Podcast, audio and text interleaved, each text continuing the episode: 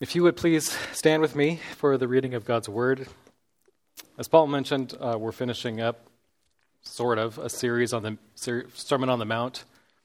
Uh, in the end, it'll be six messages. This is the third of three uh, as we lead into the summer, and then, Lord willing, we'll finish up the latter half of the sermon before the fall. This morning, we're reading from Matthew chapter 6, verses 1 through 21.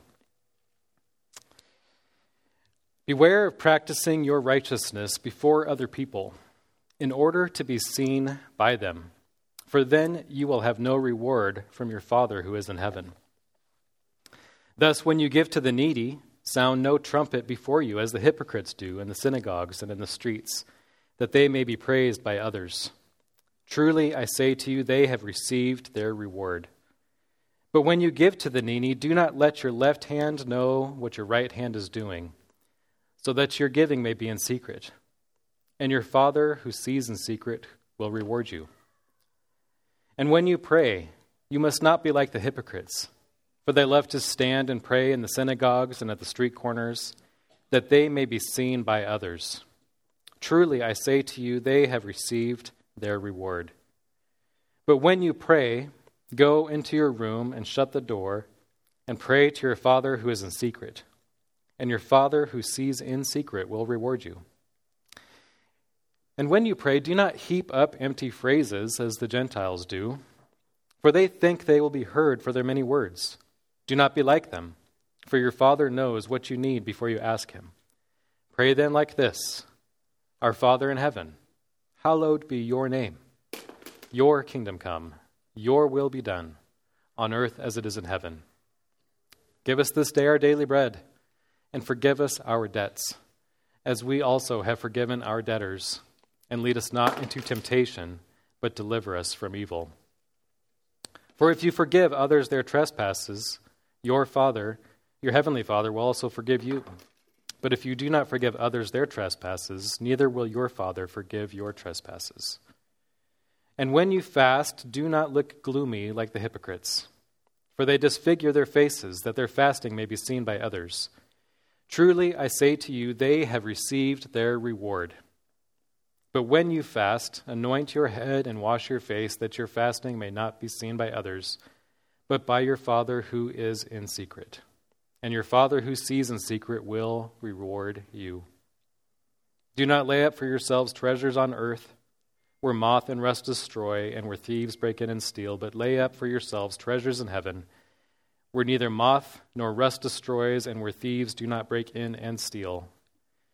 For where your treasure is, there your heart will be also. This is the word of the Lord. Father, we thank you for your grace. We thank you that you are a God who saves. And we thank you that you have indeed revealed your glory to us in the gospel and in your Son. We pray, Father, that as we look at these words of yours today, the words of Christ, that we uh, would be shaped by them to give you the glory that you deserve. We pray this in Christ's name. Amen. Reward offered. This is how many people or organizations seek to recruit help from others for various reasons. Even yesterday, a, t- a reward of $20,000 was offered just to get information about some people that may have been involved in a couple of dolphins that died in Texas and Florida. Rewards are a common form of motivation that we all respond to and we all use. We may offer rewards to our kids for doing extra well on their schoolwork or on their chores, or we work a little bit harder uh, for an employer who offers some kind of bonus or incentive for the extra work that might bring some extra income. Sadly, our concept of reward has been corrupted by sin. And we either seek to get the wrong reward or we are motivated by the wrong rewards. Jesus addresses the issue of rewards and motivation in his Sermon on the Mount. And specifically, Jesus addresses the motivations behind why we do acts of righteousness. In this passage that we just read, he warns about seeking the wrong rewards and where we should seek everlasting reward. The main idea I want to put before you this morning is this Jesus brings you to the Father, to your Heavenly Father, so that you would find your reward in Him. Jesus brings you to the Father so that we would find our reward in Him. And since we will only find our greatest re- reward in God Himself, there's three places that we need to look. The first place we need to look is be looking out for our own pride. The second place is we need to be looking to God in prayer. And third, we need to be looking to God as our reward Himself. So, first, we must be on the lookout for pride because pride keeps us from the Father's reward. We need to be on the lookout for pride because pride keeps us from the Father's reward. When we pick up here in chapter 6, with Jesus beginning the section by continuing to speak of righteousness. Back in Matthew 5:20, Jesus said, "I tell you, unless your righteousness exceeds that of the scribes and Pharisees, you will never enter the kingdom of heaven." The whole Sermon on the Mount is addressing what this greater righteousness is. And last week we took a look at how greater righteousness works itself out in the law as found in the heart. The heart of righteousness only comes through the new birth. That's what we experience when we exercise our faith in Christ as Savior and Lord. But Jesus, in this section, continues that theme of righteousness and the heart. But here he first tells us to be on the lookout, to beware. Beware, he says, of practicing your righteousness now, if the sentence ended there, we might think that we ought not to do righteousness. After all, Jesus got done explaining that just keeping the external law was insufficient to enter the kingdom of heaven. But he doesn't stop there. He says, Beware of practicing your righteousness before other people in order to be seen by them. Now, let's say he stopped there for just a second. Okay, so Jesus is telling us that we just do our private devotions or whatever and go on about our day. But if we think back or look back, in Matthew 5:16, Jesus said, "Let your light shine before others, so that they may see your good works and give glory to your Father who is in heaven." Jesus' desire is that our good works be visible. We're to shine as lights before the world, but we're warned of practicing that righteousness in order to be seen by them for our glory. When we do, when we seek to do our righteousness before others for our glory, we will have received our reward, and we will not have a reward waiting for us. This verse in Matthew 6 1 sets the theme for the entire section uh, this morning. The, there's a call to practice your righteousness, that still remains. The practice of righteousness before others remains the same. But the issue is what's your motivation? Where are you seeking your reward? This reward is the core of the issue.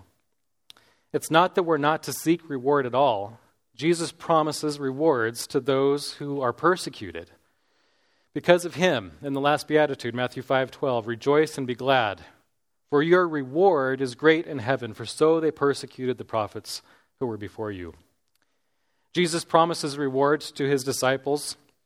In Matthew 10, 41 and 42, he says, The one who receives a prophet because he is a prophet will receive a prophet's reward.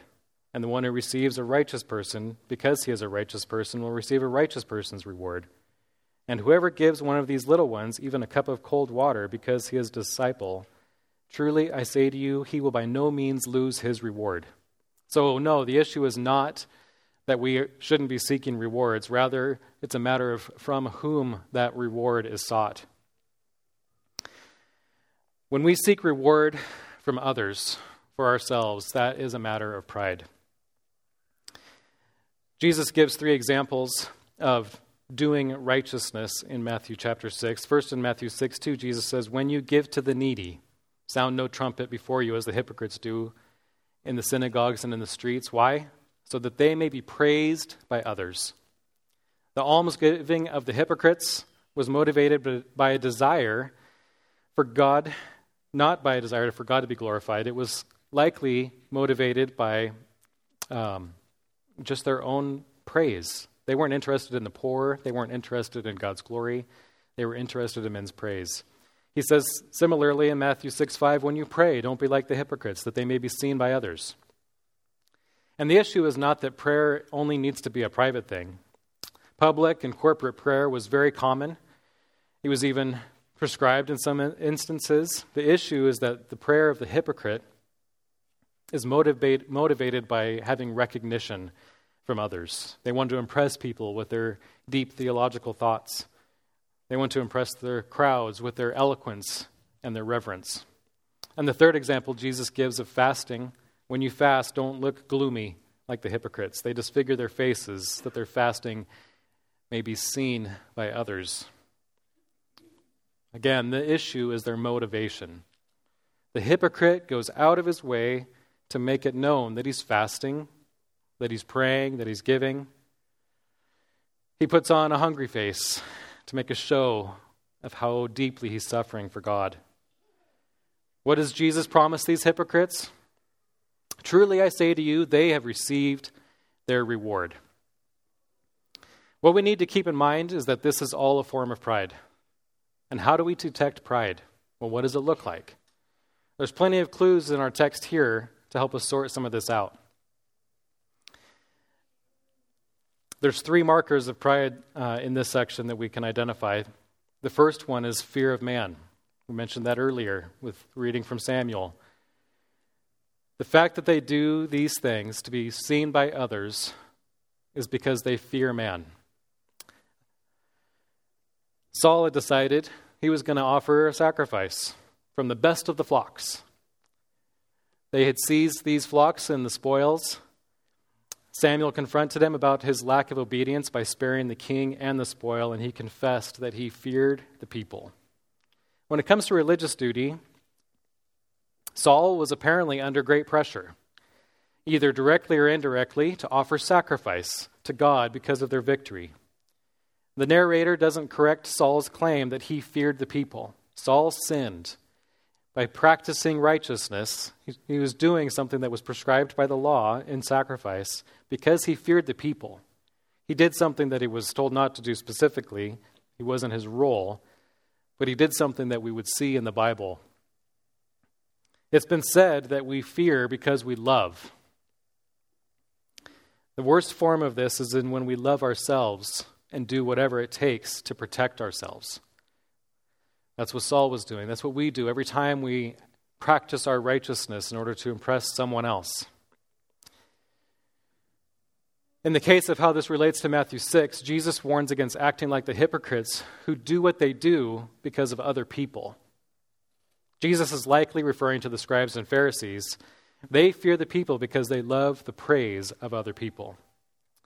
And then this is where the second marker of pride comes in it's an, an allure for present reward. Again, motivation for reward is not the problem.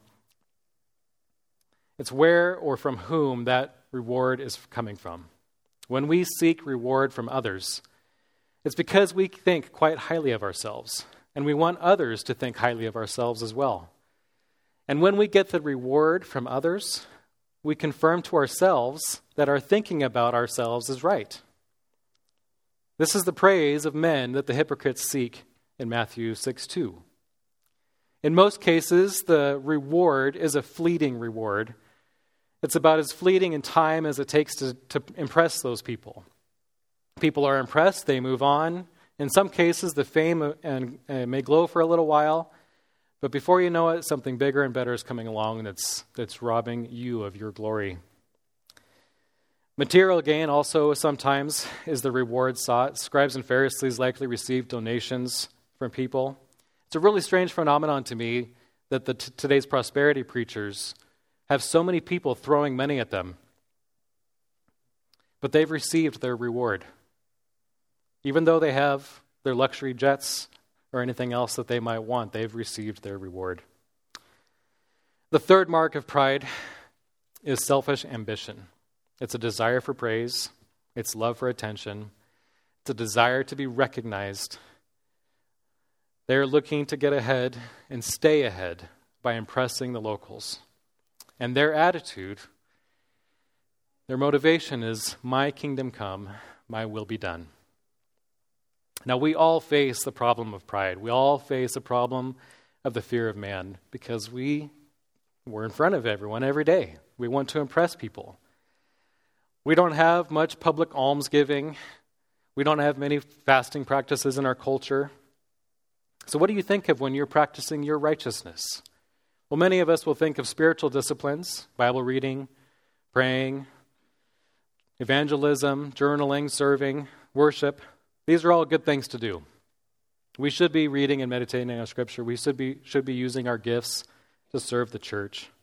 But I just want to ask you one question Are you doing what you're doing for the glory of God or for the praise of people? Or are you making public the things that ought to be private?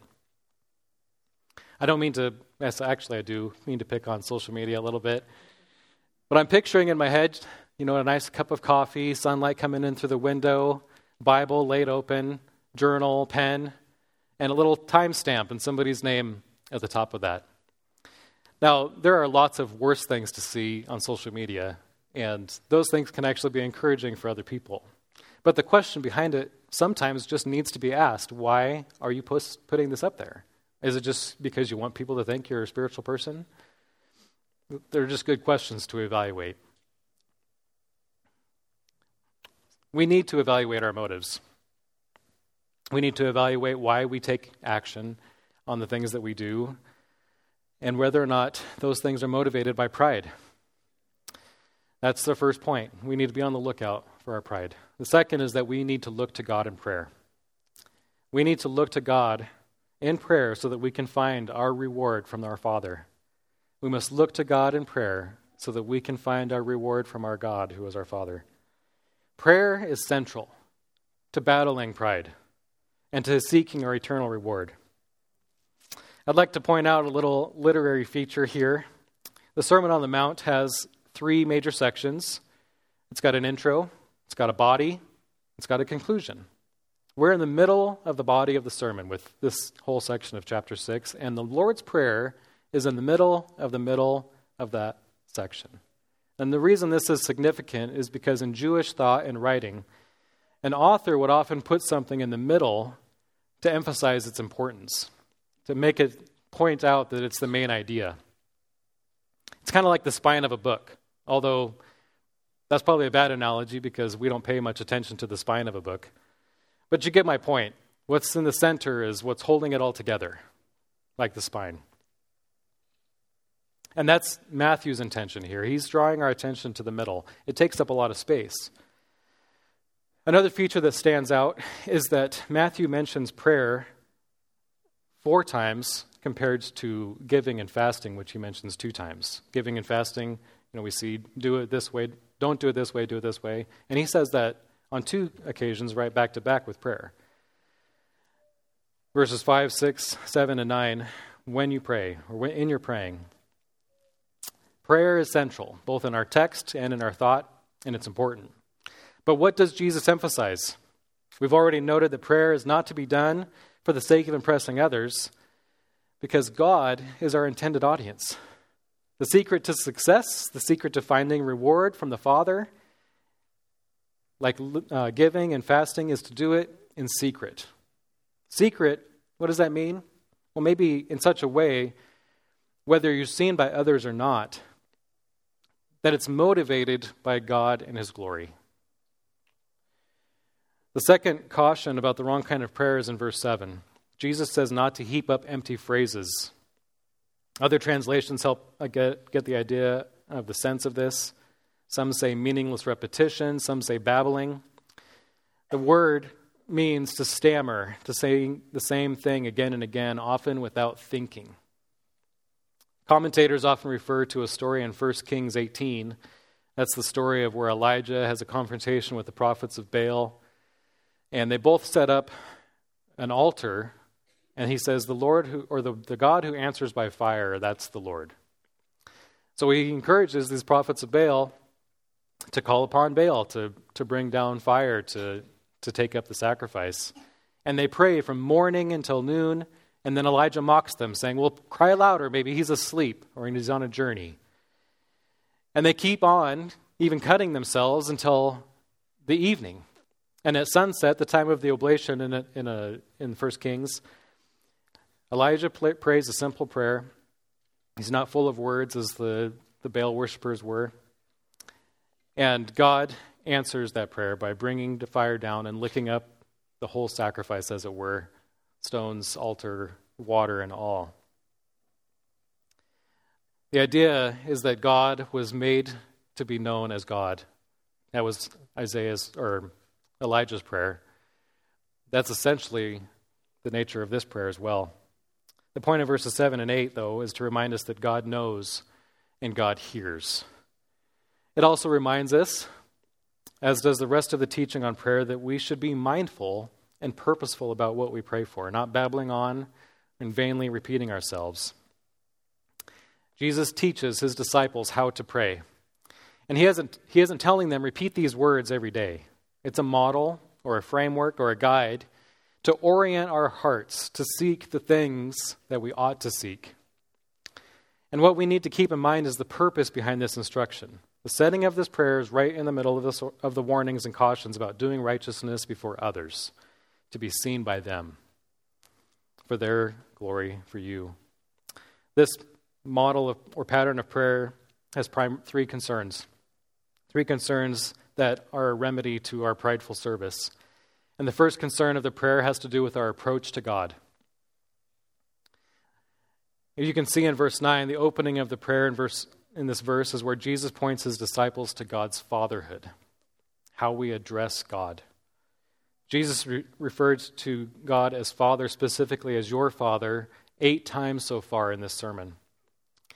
When Jesus refers to God as Father, especially as his Father and his disciples' Father, he is introducing something that's pretty new to Jewish thought about who God is. Jesus is only referenced as Father a handful of times in the Old Testament. And each time, Father is used in a way that's kind of analogous rather than direct address. Um, his fatherhood is equated to his creating um, mankind. Isaiah and Jeremiah may be the exception to that. But even with this, even with them, they're equating his fatherhood in his redeemer role and not necessarily relational as, as Jesus is presenting it here. Jesus is using it with a very familial purpose. He wants his disciples to understand and embrace the family relationship that God is bringing them into. Our relation to God through Jesus is one of adoption. And the new covenant work of Christ secures us into his family.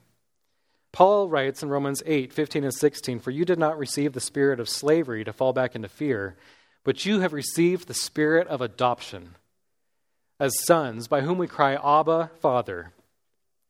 The Spirit Himself, the Holy Spirit, whom He gives us, bears witness with our spirit that we are children of God. At the same time, Jesus reminds us of the Father's transcendence with the, and His holiness with the words, Who is in heaven. This phrase, who is in heaven, is really unique to Matthew. He uses it 21 times in the whole gospel. God is our heavenly Father. This is how we can think about addressing God. The first petition, then, that we give to our heavenly Father, the one who's adopted us, is Hallowed be your name. Now, hallowed is just the verb form of saying holy, you know, be holified. We pray for God's name to be holy. God's name is who he, who he is, it's how he identifies himself.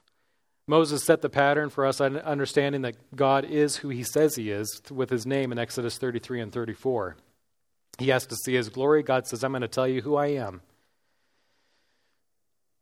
God already is, he always will be holy. This is a prayer that he be treated as holy with us and with by the world. These opening petitions teach us about the right fear of God. And when I say the right fear of God, I want you to be aware of the distinction between the fear of God that drives sinners away and having a fear of God that draws us in. Psalm 2:11 speaks of the fear that draws us in because of his grace. Serve the Lord with fear, not afraid, rejoicing with trembling. The idea that the fear of God draws people to him is seen in Jeremiah 32, verse 40. This is what he says I will make with them an everlasting covenant, that I will not turn away from doing good to them. I will put the fear of me in their hearts, that they may not turn from me. In other words, I'm going to put the fear of them, fear of me in them, so that they will come to me because of my goodness. It's a fear that's equated with a love for God. Psalm 145, verses 19 and 20 says, He fulfills the desire of those who fear him. He also hears their cry and saves them. The Lord preserves all who love him, but all the wicked he will destroy. What's, what needs to be noted in that passage is that those who fear him and those who love him are parallel statements. It's a positive and loving fear because of God's goodness. Again, Jeremiah 33 9 says, when he's describing what his people to expect in the new covenant blessings, he says, They shall fear and tremble because of all the good and all the prosperity that I provide for it. Our self serving pride that motivates us to serve, to be seen by others, is beaten down when we consider who God is and who he is to us. A pastor and author named Michael Reeves wrote a book called What Does It Mean to Fear the Lord? He does a great job of explaining this. I would ex- recommend that to you. I'll send you uh, that this afternoon. Verse 10 has the next two petitions that direct us to seek his kingdom. We see the words, Your kingdom come. Jesus, or just as God is already holy, he is already king. Jesus has ascended to the right hand of the Father where he reigns, waiting for the moment of his return while his kingdom will be established on earth. Yet we see from the rest of the world as though uh, we live as our own kings. We, as his people, though, recognize that that's not the way it should be. So, this part of the prayer reflects what the Jews were already longing for. They were expecting Messiah to come and restore the kingdom. But Matthew and the rest of the New Testament teaches us that it's not going to quite be as expected. But to pray for the kingdom to come is to continue to look ahead to the day in which Jesus will return and set up his throne in which righteousness will dwell. We also pray for God's will to be done. Along the same lines as longing for God's kingdom, we want God's will to be done. We, we want the conditions that are present in heaven to be present on earth. We long for his will to be accomplished on earth. We pray for his eternal decrees of bringing about righteousness, but we also pray for his moral will to be completed as people come to, to understand their sin and repent and follow him. We also pray that his will is accomplished through us as obedient servants. Our selfish motives, our desire for praise from men, is all dulled when we train our hearts away from our selfishness by these heavenly conditions. The second concern for the prayer is to teach us dependence on God, and our dependence also helps us fight off pride. All of the petitions of dependence are interwoven in such a way that's distinct with ands in verses 12 and 13. All of this goes together. The first one, we ask God for our daily provisions or our needs to be met. Now, this is likely the least felt problem that we experience, especially in our Western culture that's full of wealth. Even if we have poverty, we face multitudes of options to have our needs met. And we've trained ourselves to be self sufficient. When self sufficiency isn't enough, we rely on the generosity of others or government assistance. But most of the days, our refrigerators and cupboards are stocked. Many of us could go many days, if not weeks, without having to go to the grocery store if we really needed to. And these conditions kind of dulled our, our perception for the need for God and His providence. The Matthew's hearers were in a pre industrial agricultural society where a day's work meant a day's worth of food for many people. They also had to worry about rodents or mildew destroying what supplies they may have been able to keep. And if anybody had to work, one day's sickness could have been detrimental to the needs of them and their families. The tr- truth is is that God is the one who provides us with everything. He gives us the ability to work. He gives us the ability to earn. And that's what we need to be continually praying to him for and fight off that self-sufficiency mindset. In day in addition for the need for daily food, we need daily forgiveness. Now Jesus uses the term debts here Though the idea of sin and transgression and trespasses and debts in relation to God often have a large overlap of just talking about sins, I don't think we should o- overlook the choice of words that Jesus or Matthew uses here. Debt in relation to God should be understood not just as crossing the line of going too far, but of not giving to God what is due to Him. In the context of this chapter, what is due to God is praise and glory, worship and service that's done for His attention, His glory. So, in this sense, the debt that we're asking for forgiveness for is an affront to God that comes from seeking the reward for ourselves. It's doing righteousness for the sake of my praise. The glory that's due to God is indebted to Him. And we have come to owe a debt. That's what we're asking for forgiveness for. Jesus includes a statement as we also forgive our debtors.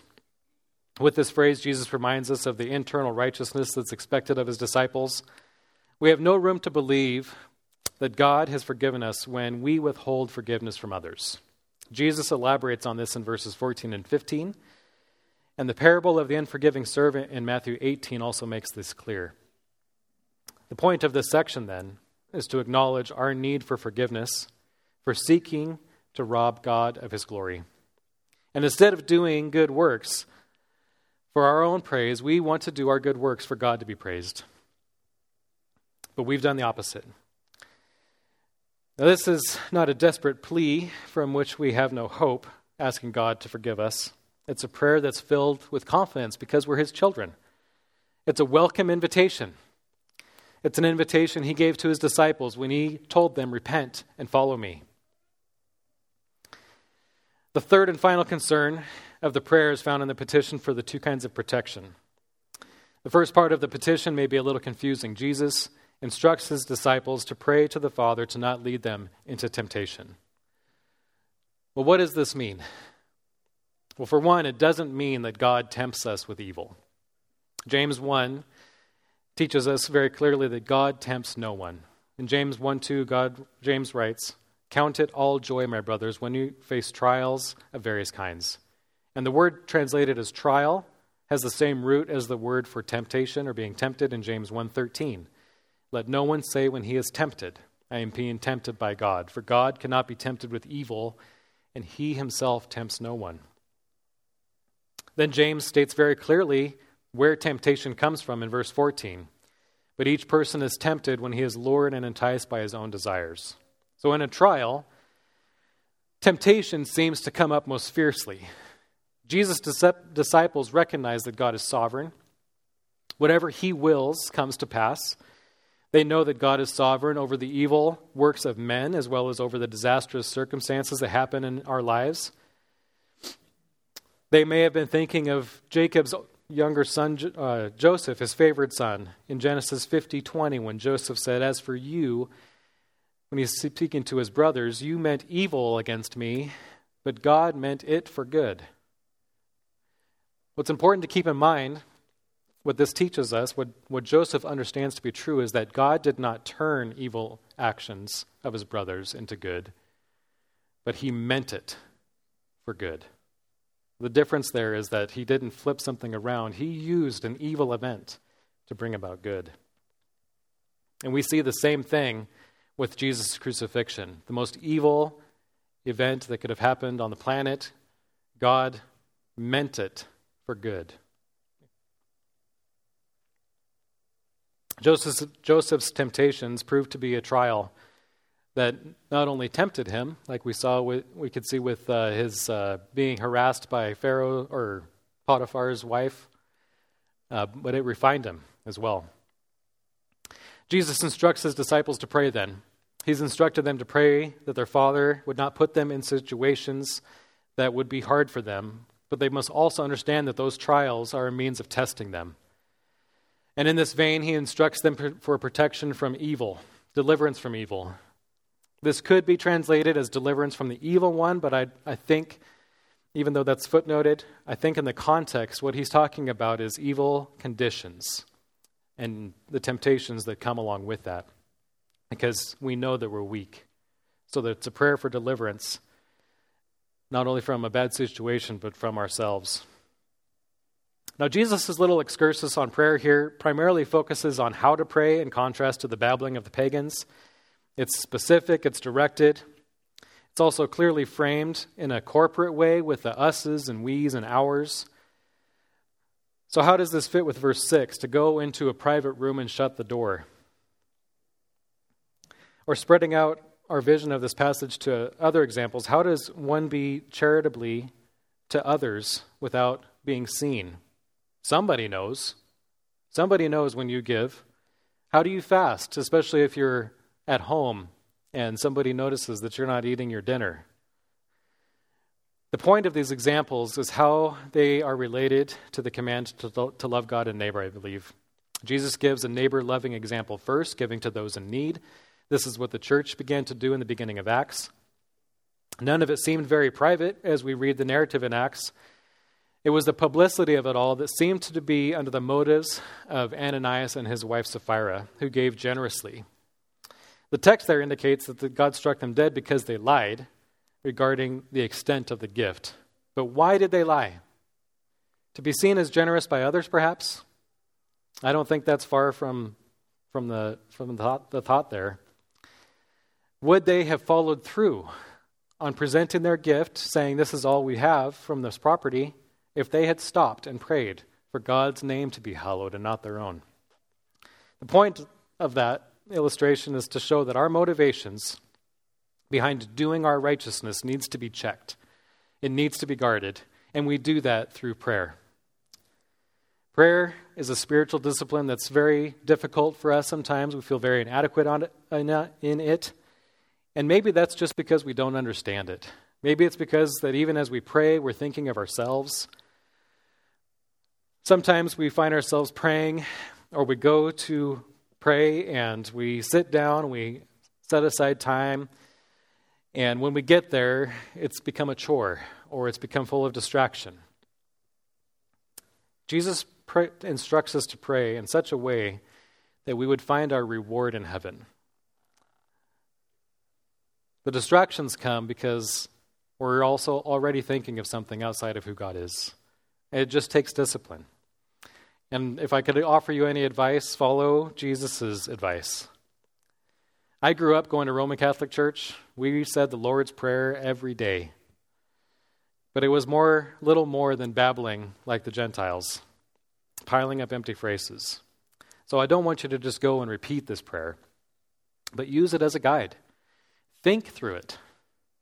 Give some time to the thought that Jesus is your Father. Give some time to the thought that He's your Father in heaven and that He is sovereign, that He is looking after your needs, that He wants to answer your prayers as you seek His glory. So, Jesus teaches His disciples in this section that they need to seek their reward from their Father Jesus warns against pridefully seeking glory from people. And Jesus teaches his disciple the importance of prayer in making our Father's concern our concern. Now we'll see that how Jesus points to God himself as our reward. Jesus points to God himself as our reward, so we must look to God as our reward. Matthew 6, 19 to 21. Do not lay up for yourselves treasures on earth where moth and rust destroy and where thieves break in and steal, but lay up for yourselves treasures in heaven, where neither moth nor rust destroys, and where thieves do not break in and steal. For where your treasure is, there your heart will be also. Now, you may have noticed, especially if you have an ESV Bible or an NIV, that this section has a new heading that the translators have put in to kind of separate it from the previous section. The New American Standard treats this a little bit differently. They, they have a heading that is at 616 that runs through 24. And the, well, what I want you to see is the connection that's going on here between uh, 1 through 18 and 19 through 21. We have the theme of reward and then transitioning into the idea of treasure, which are not that far separated. And Matthew also gives a textual clue that's pretty much hard to see in English. But I just want to point out that when Jesus writes about the hypocrites that they disfigure their faces in 616, disfigure when they fast is the same word that he uses when he writes that you're um, where things are moth and rust destroy. So destroy and disfigure are actually the same same verb. So Ma- Matthew's making that connection. He's making it thematically with reward and treasure, and he's making it uh, with that word, word connection there. The issue we've been looking at so far is where we seek our reward. Three times we have, say, we have seen the phrase, they've seen their reward. They've received it. Now in Jesus, now in 619, Jesus is speaking about treasures on earth that are temporary, and he warns his disciples against laying up these treasures on earth. Instead, we're to lay up our treasures in heaven. The last time Jesus mentioned anything about heaven, he was speaking about our Father who is in heaven. Our treasure is to be our Father. Our treasure is to be in heaven where He's at. The point, just like all along, is where or from whom, where we find our reward. The point takes a little turn here from where we find it to what it is. Jesus says, Where our treasure is, there our heart is. And he is pointing to one key idea, and that's devotion. The things that are most treasured by us are what occupy our heart. John Calvin wrote If honor is rated the highest good, then ambition must take complete charge of a man. If money, then forthwith greed takes over the kingdom. If pleasure, then men will certainly degenerate into sheer self indulgence. That's pretty insightful. Whatever the heart delights in ends up controlling and directing that person. The Father gives Himself to us as a treasure so that He would direct and motivate our hearts to give full devotion to Him. So that when we do our righteousness, it will be for His glory and His reward, and ultimately we'll find our greatest pleasure in that. We don't have to stop storing up treasure. We don't have to stop filling our bank accounts uh, for a rainy day. But we do need to make sure that we're not doing anything for the praise of men or for our own glory and security outside of God. Riches and honor isn't a problem. Whatever we have, we should be thankful for. Paul writes to Timothy in 1 Timothy 6 As for the rich in this present age, charge them not to be haughty, nor to set their hopes on the uncertainty of riches, but on God, who richly provides us with everything to enjoy. They are to do good to be rich in good works, to be generous, to be ready to share, thus storing up treasure for themselves as a good foundation for the future so that they may take hold of that which is truly life. The issue, again, is where we have set our hope for our reward. We do good. We are rich in good works, looking out for the reward that the Father will bring to us. The biggest issue is the most important thing we need to address is whether God is indeed your treasure. Some of you sitting here today know nothing of this. God has not been your treasure. You have lived your whole life looking out for number one, and that number one is you. You may have been successful. You may have many friends. You may be generous and really kind and really fun to be around. But your life is not about you.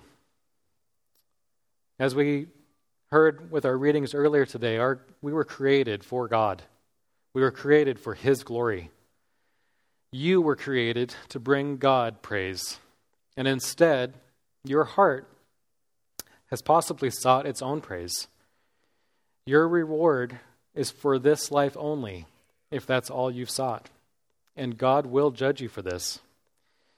But God is not so unmerciful as to not invite you to find forgiveness of, in Him. As we just saw in the Lord's Prayer, God gives Himself to us as a Father. He invites you to seek His kingdom and His righteousness and His forgiveness. And this is only true to find Him as Father, to find Him as a reward, as we place our faith, as you place your faith in His Son, who died for your sin and who was raised for your justification. For those of us who are already His, do you remind yourself of the reward you have in God Himself? Paul tells the church in Colossae that he is praying for them in this way. He says in Colossians 1:27, God chose to make known how great among the Gentiles are the riches of the glory of this mystery which is Christ in you, the hope of glory. He wants them to grow in their understanding of the riches of Christ, where he says in Colossians 2 3, about Christ, in whom are hidden all the treasures of wisdom and knowledge. And I can't say it better than Paul in Colossians 3 1 and 2. If then you have been raised with Christ, seek the things that are above, where Christ is, seated at the right hand of God. Set your minds on things above, not on things on earth. God has made himself known to you in Christ. He is your Father in Christ, and He is your reward. So seek Him. Seek His glory by growing in your knowledge of Him. And as you know Him more, you will serve Him more and treasure Him more. Jesus brought you to the Father so that you would find your reward in Him. Since God is our Father and our reward, we must look out for the pride that keeps us from serving Him. We need to be looking to God in prayer, seeing how He directs us to direct our hearts, and we need to look to God Himself as our greatest treasure and greatest reward. Let's pray. Father, you indeed are great. You're holy. And in your heavenly rule, you reign over all and you give good gifts all day long to us. We pray, Father, that we would be shaped by who you are, by what you call us to be, that you would guard us against pride and seeking glory and praise from men because you deserve all glory. We want to give you that glory now. And we pray this in Christ's name. Amen.